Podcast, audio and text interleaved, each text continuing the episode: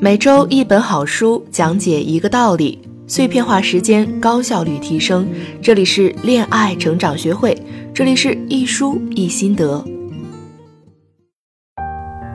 嗨，大家好，国庆快乐！我是暖心哈尼姐的助理。这期节目我们要从人设上讲讲如何让自己变得受欢迎。现在明星、网红都在努力打造自己的人设。当他的人设深入人心的时候，他的影响力也是越来越大，越来越受粉丝欢迎的。对于我们普通人来说，你可能觉得我又不是明星网红，建立人设没什么用。那么你就想错了。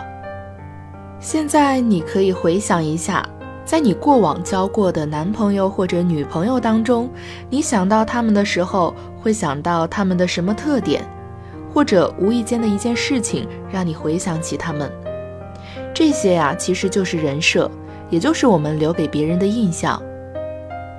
现在有一本书很火，叫《人人都是产品经理》。一个产品从开发到推广，其实跟我们打造自己的人设是类似的。这本书的作者是苏杰，他学习的是生物医学工程专业。但是呢，却在毕业后进入了阿里巴巴做产品经理。这本书是他过去几年在做产品过程中学到的思维方法与做事方式，涵盖了用户需求、项目、团队、战略、修养等等。虽然这是一本讲要成为一名产品经理要如何打造产品的书。但是呢，产品思维的概念却对我们打造自己的人设同样非常有帮助。那我们如何运用产品思维打造自己的人设，让自己可以在亲密关系里更受欢迎呢？第一，打造人设最初的形态。有了明确的战略，产品才能定位自我。建立亲密关系也是一样的，你得先明确自己的目标。不是一瞬间的感情消费，而是经营一段长期关系。要知道，短期关系看优点，长期关系重点看缺点，也就是什么是我们不能忍受的。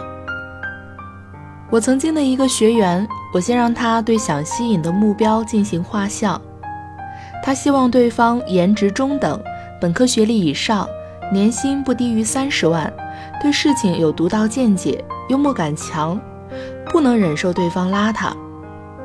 确定了这个标准之后，然后呢，就让他反向推导，自己需要什么条件才能满足这类人的需求呢？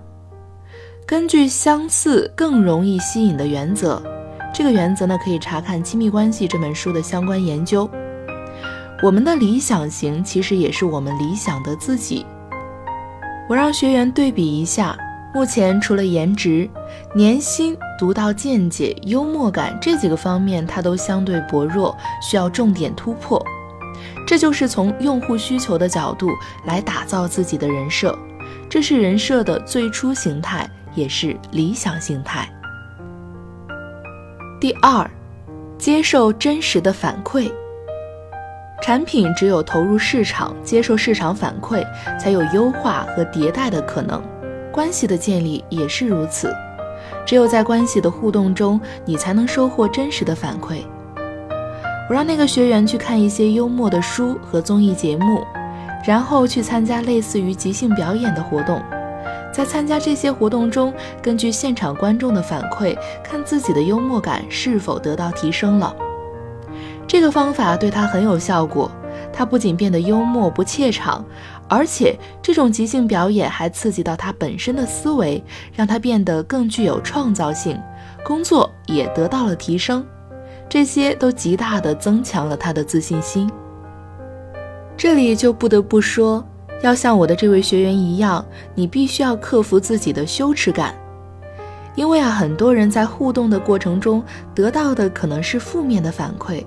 然后害怕丢脸，就不再去接受反馈，退回到自己原来的状态，这样呢是不行的。保持开放性，多尝试。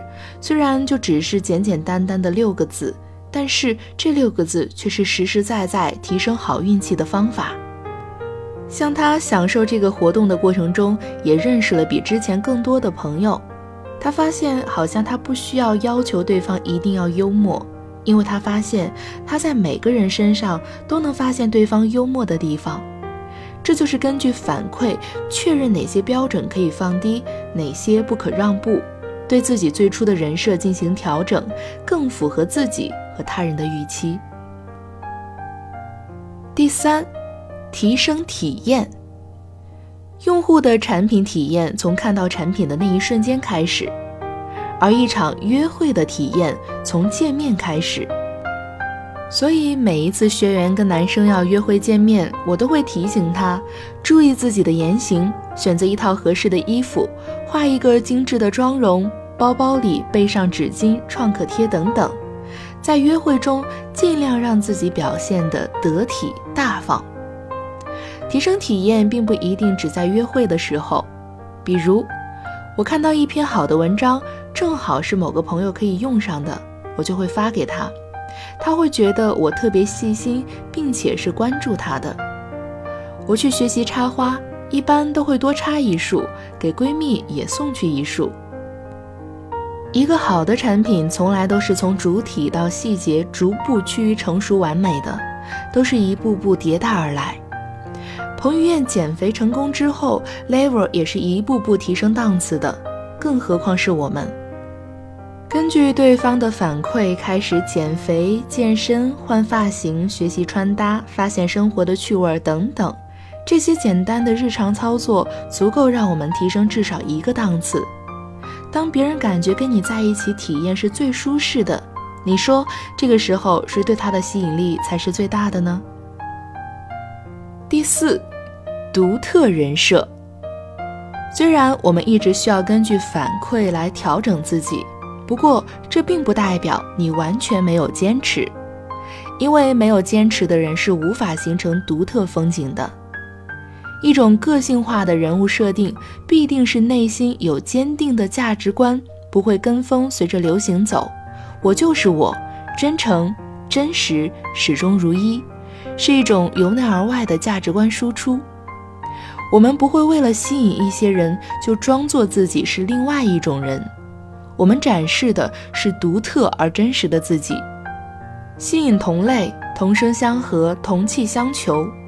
因为社交真正的目标根本不在于去说服、转化那些不认可自己的人去认可自己，而在于找到你的同类，吸引他们就已经足够了。有个学员。本身呢是比较文静的性格，但是他发现活泼外向的性格更招男生喜欢，就开始强迫自己朝着这个方向改变。但是他刻意表现的外向，总是有一点东施效颦的感觉，反而丢掉自己原本的特色。所以啊，这一点大家一定要注意哦。第五，稳定预期。好的产品都会形成一种品牌，只要人们提起这个品牌，就相信这个品牌生产的所有东西。这个呀，就是品牌的力量。人设就是你的品牌。为了品牌，你需要对自己有所要求。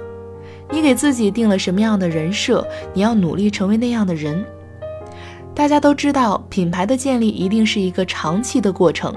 同样，人设的建立也不可能是我向天下昭告我是某某人设，然后天下人就相信了，这是做梦呢。你必须不断的重复自己的人设，利用这种重复效应，让自己人设趋向稳定。比如说，我给自己定下一个守时的人设，那么我们就要在跟别人的约会中，都要在约定的时间之前到达，不管别人是不是会迟到。我们不能这样，以后别人知道我很守时，那就会留下一个靠谱的预期。谁会不愿意跟一个靠谱的人交往呢？最后，一个好的产品也需要通过运营不断的打开渠道，去获取更多的用户。你也不要宅在家里，走出去，让更多的人了解你哦。往往让大家走出自己的圈层，问题就又诞生了。很多女孩子反映自己不会和异性聊天儿，聊之前紧张焦虑，聊之后惴惴不安，担心说错话。为了能够提高聊天情商，每每刷抖音刷到天亮，学了不少撩拨的段子和开车的笑话。但是呢，把这些故事讲给异性之后，就变成了事故，对方再也不联系他了。那聊天时要怎么聊，才能让对方觉得你懂他，觉得你有趣儿呢？添加我的小助理微信“恋爱成长全拼零零六”。让我们教给你聊天的五大黄金铁则和二十句有趣开场白，再不会担心聊不好、聊不透、聊不到位了。好了，今天的节目就到这里，我们下周再见。